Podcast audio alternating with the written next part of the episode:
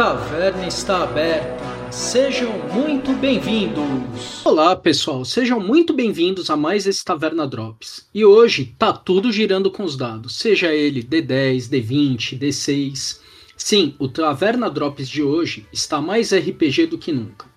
Vou falar da segunda temporada de A Lenda de Vox Machina, a quarta temporada do Príncipe Dragão, a primeira e talvez a única temporada de Willow, e sim, senhores, assistiu divertidíssimo Dungeons Dragons Honra entre Rebeldes. Mas antes de começarmos a nossa jornada por muitos reinos fantásticos, nos siga nas redes sociais, através de Taverna dos Bruxos, no Twitter, Facebook e Instagram, ou nos mande um e-mail para bruxeiros@gmail.com, tá certo? Então, dentro de três feitiços, a gente começa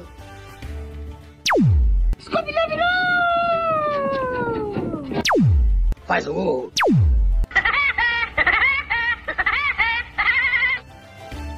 Abrindo esse primeiro bloco, pessoal, falo do desenho fantástico que está na Amazon Prime. Vou começar por ele, A Lenda de Vox Machina, segunda temporada. E depois, lá pra frente, vou comparar com Dungeons Dragons. Tudo certinho? Bom, com o final da primeira temporada, a gente tem a pegada de vários dragões até Eldor, a cidade. E até tem a frase do rei falando que os deuses nos ajudem. E deixam aquele puta gancho para você ficar imaginando o que que vai rolar então, afinal.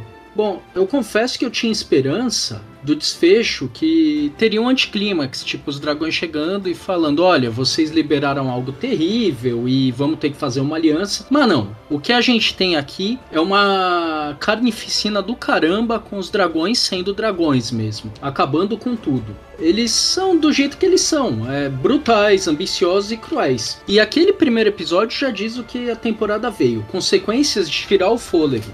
A gente vê os heróis totalmente desamparados perante ao caos que se instaura né, na cidade, e assim como uma clássica quest RPG, o grupo parte em busca de recursos para fazer frente aos monstros. Quais recursos são esses? São os chamados vestígios da divergência. Até aí tudo tranquilo, pessoal? Bom, acertos dessa temporada. Com 100% de aprovação da crítica e 97% da audiência no Rotten Tomatoes, a série retoma a segunda temporada tão boa, se não melhor do que a primeira. E por que isso ocorre? O pessoal da Critical Role expandiu o lore da série. Então a gente tem o que? Novos reinos, divindades como a Rainha dos Corvos, que aparece tem uma participação importante, principalmente na escolha do campeão dela. E como eu já falei, os vestígios da divergência, que são artefatos místicos, além de novas criaturas que eles vão encontrando no jogo. Bom, outro aspecto importante em relação à primeira temporada foi explorar e desenvolver um pouco mais cada personagem, trazendo elementos do passado que refletem na personalidade de cada um e também ecoam no presente. Enquanto a primeira temporada ela gira uns 80% em cima do Percival e da jornada de vingança dele, que nem eu falei no outro Drops, e um pouquinho através da Pike recuperando a fé dela, aqui a gente tem um aprofundamento do restante da trupe. Né, com os gêmeos elfos, né, meio elfos, o Vax e a Vex, o Gnomo Skinla, que para mim é um arco sensacional, o desenvolvimento dele, né? E o quanto ele é, com perdão da palavra, filho da puta, no bom sentido, é claro, ele é genial. E principalmente o Golias Grog e sua horda, né? Dá para entender por que, que o Grog é um pouco pancada daquele jeito. Assim, talvez o aspecto para não falar que ela, nossa, é 100%, que maravilha. Um aspecto ruim, mas que a gente coloca como crítica, é o ritmo frenético de cada episódio acontece muita coisa o tempo inteiro, você não respira para assimilar tudo que rolou. Mas isso também ocorre muito por causa do que o pessoal da Critical Role fez nas jogatinas deles, né, que são eu nunca ouvi, mas é tipo um podcast e tal, eles fazem a jogatina e vão narrando. Esse arco que é chamado Conclave Cromado, ele tem só 44 episódios de 4 horas. Imagina você resumir isso em duas temporadas com 9, 10 episódios. Então fica muito insano você compactar isso. Mas assim, eles fizeram e tá muito legal. Eu dou crédito aqui para Legião dos Heróis, que trouxe essa informação do, da jogatina da, dos 44 episódios, né, de 4 horas. E aqui eu pergunto para você, cara ouvinte, você gostou ou não da segunda temporada? Se quiser, deixa o comentário, vem falar com a gente, tá certo? É isso aí, carpeado! Agora chego aqui nesse segundo bloco falando do Príncipe Dragão, a quarta temporada, com o subtítulo Mistério de Aravos. Para quem não sabe, o Aravos é o grande vilão da história. É um elfo que está aprisionado lá. E aqui entra. Agora aqui a gente tem um pouco uma queda na empolgação. E por que, que eu falo dessa queda na empolgação? Com o final da terceira temporada, onde a gente tem a morte do Lord Viren e o retorno do Príncipe Dragão Ashadia, a história ela tem um hiato de dois anos, tempo suficiente para os personagens amadurecerem e deixar a tramas com elementos mais adultos. Veja bem, não falo de algo desbocado e recheado de gore que nem no Vox Machina, mas o que eu esperava era um amadurecimento, assim, tramas mais sérias, um pouquinho. Mas o que a gente vê aqui é uma história que ela não sabe se é infantil ou se quer de fato amadurecer, chegar a um público mais adulto. A gente tem que lembrar que o público está amadurecendo ao longo da história. E isso é visto na audiência, onde a aprovação na terceira temporada caiu de 93 para 56% pelo site dos Tomatinhos. E por que isso ocorre? Na opinião deste humilde que vos fala, deve-se a essa crise de identidade. A série te chama atenção ao mistério envolvendo o vilão, contudo ela se perde e foca pouco nele. Perde mais tempo com bobagens que tentam ser engraçadas. Ricardo, seu taverneiro safado, dá um exemplo. Assim, a personagem Cláudia é uma feiticeira poderosa que mexe com o arcano das sombras. Ela ressuscita o pai dela, tal, que é o Lord Viren, que morreu na terceira temporada, que tem um pouco mais de um mês de vida, com um feitiço super pesado. E aí o que, que ela faz? Ela perde tempo em um diálogo nonsense com o namorado dela, um elfo da floresta, de que adora sentir o cheiro do peido dele, que tem cheiro de grama, né? É um negócio meio, tipo, não tem porquê, né? Não, cara, que loucura.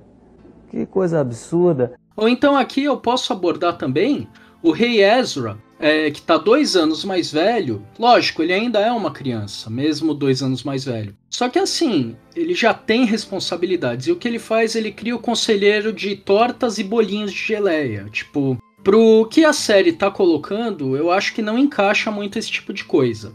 E essas situações sem time é que não desatam a história. Ah, Ricardo, então é de todo ruim? De maneira alguma.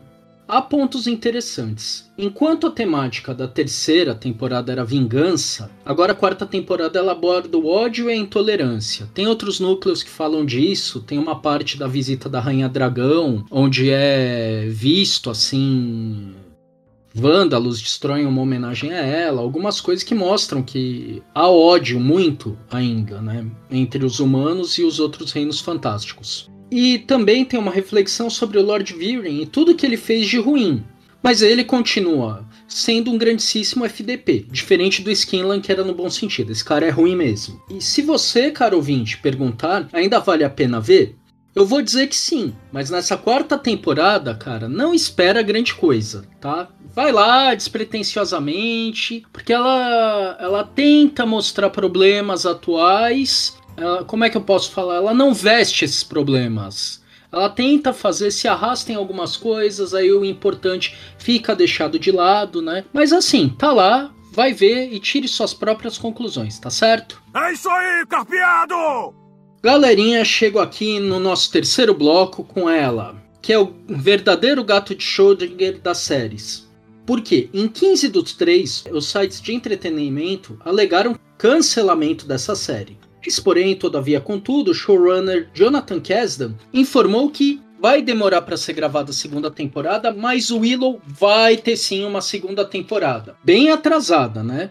Mas vai ter. Bom, meus amigos, quem viver verá para ter ideia se vai sair mesmo ou se ela de fato foi pro vinagre. Bom, a série ela dá continuidade depois de muito tempo aos eventos do filme da década de 80. Ela teve 83% de aprovação da crítica e 65% de aprovação da audiência, o que dá a ideia de por que, que ela pode ser cancelada. Mas, Ricardo, se a série é nota 6,5 7, por que falar sobre ela? Gente, Primeiro pela levada fantástica e o chamado da jornada, que é o que eu falei lá no comecinho. Os quatro blocos desse Drops têm esse fator em comum, e todas as equipes têm os seus componentes, desde guerreiros, magos, feiticeiros até bardos e versados. E segundo pela nostalgia. O filme é da década de 80, né? mais precisamente 1988, e ele serve como alicerce para a série.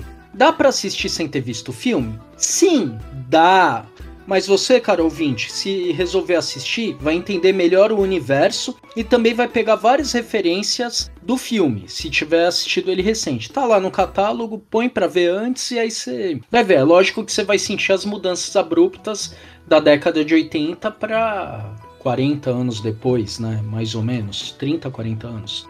E aonde entram essas referências? Por exemplo, o filho do Mad Martigan, né, que era o personagem do Val Kilmer, se chama Eric. O mesmo nome de um amigo dele morto em combate no filme.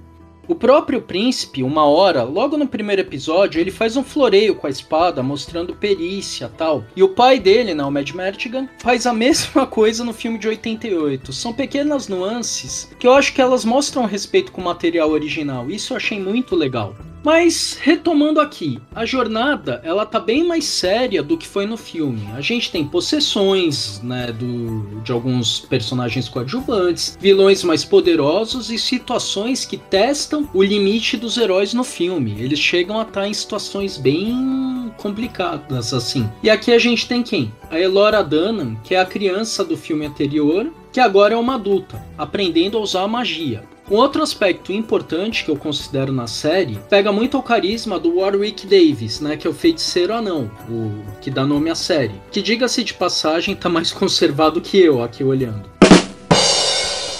Mas ele não segura a onda sozinho, só o carisma dele não dá. A gente tem ótimo ator indiano, a Marsha da Patel, que interpreta o Burman, que é um escudeiro malandro do Mad Martigan. E a gente não sabe qual é a dele no filme, na série, desculpem. E ele também funciona muito como alívio cômico, porque ele é muito sarcástico, muito cínico, vale a pena ver as tiradas dele. Ah, Ricardo, então a série é perfeita. Longe disso, gente. Em alguns momentos ela se arrasta, discute romances que poderiam ser mais diretos. E sim, a gente tem uma personagem chata pra cacete que é a princesa Kit Tantalus, que é a filha do Mad Martigan com a princesa Sorcha. Ou, aliás, com a rainha Sorcha.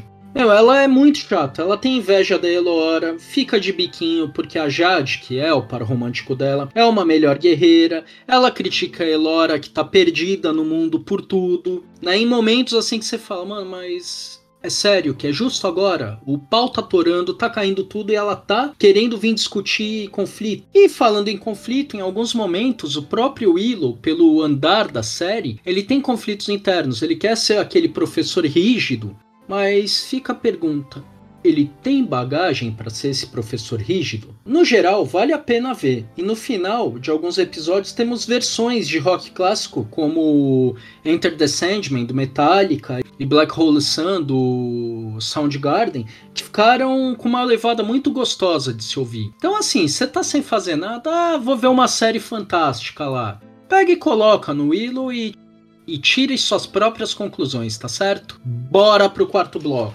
É isso aí, carpeado!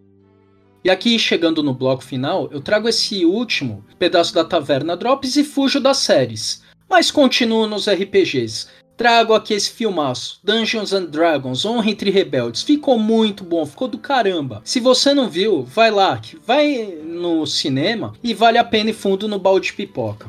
Lembram que eu abri com a segunda temporada de Vox Machina para intercalar com Dungeons and Dragons aqui, né? Também o filme ele parece que foi feito de fato numa jogatina de RPG. Ele é leve, os personagens se zoam o tempo inteiro, um cutuca o outro, como se fosse uma roda de amigos mesmo jogando. E o filme ele não se leva tanto a sério. Ele sabe dosar o humor com a ação e aventura que é necessária em um filme desses, mas sempre buscando equilíbrio com a motivação das personagens.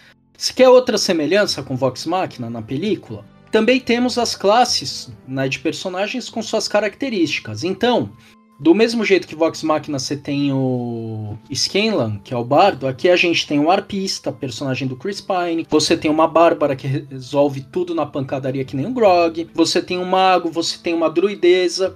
E você tem o Paladino, que é fantástico, assim, que acompanha a trupe até certo ponto. É muito bacana o jeito que ele foi, né? Ficou muito característico, assim. Acho que foi feito de propósito para ser. E o terceiro ponto, sim, temos dragões como ameaça. Apesar dele, né, dos dois dragões que aparecem, não serem o foco da história.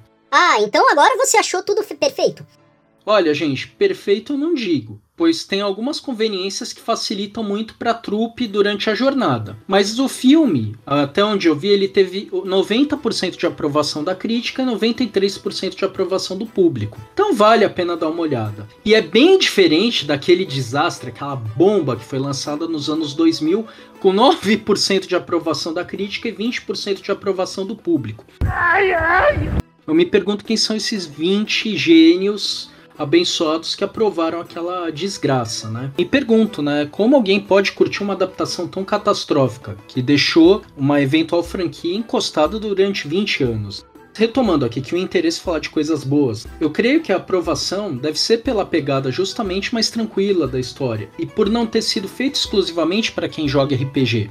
E por que eu falo isso? O cara que joga, ele vai pirar na hora que aparecerem os easter eggs, que nem é citado, Baldur's Gate, por exemplo, algumas criaturas, que nem os caixotes, aquele cubo gelatinoso que tem sempre em dungeons. Mas quem não conhece esse lore, vai curtir do mesmo jeito, porque a aventura é gostosa, ela é leve, ela tem um easter egg fantástico na reta final, né? Apareceu até em trailer, mas eu não vou citar aqui. Os atores estão bem à vontade nos papéis, Chris Pine sendo um bardo, né, o Edg, resolvendo as coisas a maioria dos desafios mais na lábia e na malandragem, né? Aí você tem a Michelle Rodrigues, que sempre interpretando papéis mais, assim, de expressão corporal, física, e ela tá mais à vontade do que nunca no papel da Bárbara. Eu já falei do Paladino lá atrás. Eu só não vou falar muito para não dar spoilers, porque eu sou muito bocudo. Mas fica a dica: Dungeons Dragons, Honra entre Rebeldes é diversão garantida. É isso aí, carpeado! E aqui, pessoal, eu vou encerrando esse Drops totalmente fantasia, abordando diversos mundos fantásticos, e o chamado da aventura e dragões, sejam eles brutais como em A Lenda de Vox Machina, ou mais nobres como em Príncipe Dragão, e enfim, tem para todos os gostos aqui. E aqui eu vou fazer um jabazinho, gente. Caso você, caro ouvinte, tenha curtido essa abordagem de fantasia, eu gostaria de divulgar o meu trabalho paralelo como escritor. Se você tiver interesse, acesse firmamundo.com ou procure firmamundo no Instagram, que é a minha página. Lá eu tô colocando publicações semanais, contando atualizações, expansões desse universo, com criaturas, reinos, divulgações do, de fragmentos do trailer do livro que vai ter, né? O livro ele está em processo de revisão agora, eu estou revisando. Em breve eu espero trazê-lo para as editoras, tá certo? E quero deixar esse presente ele publicado. Vai lá, olha, sem compromisso nenhum, fica à vontade. E aqui eu vou fechando esse Taverna Drops falando, se você quiser seguir a gente, acesse Taverna dos Bruxos no Facebook, Twitter ou Instagram. O seu apoio é muito importante para nós. Ou manda um e-mail para bruxeiros@gmail.com. Um forte abraço e tchau.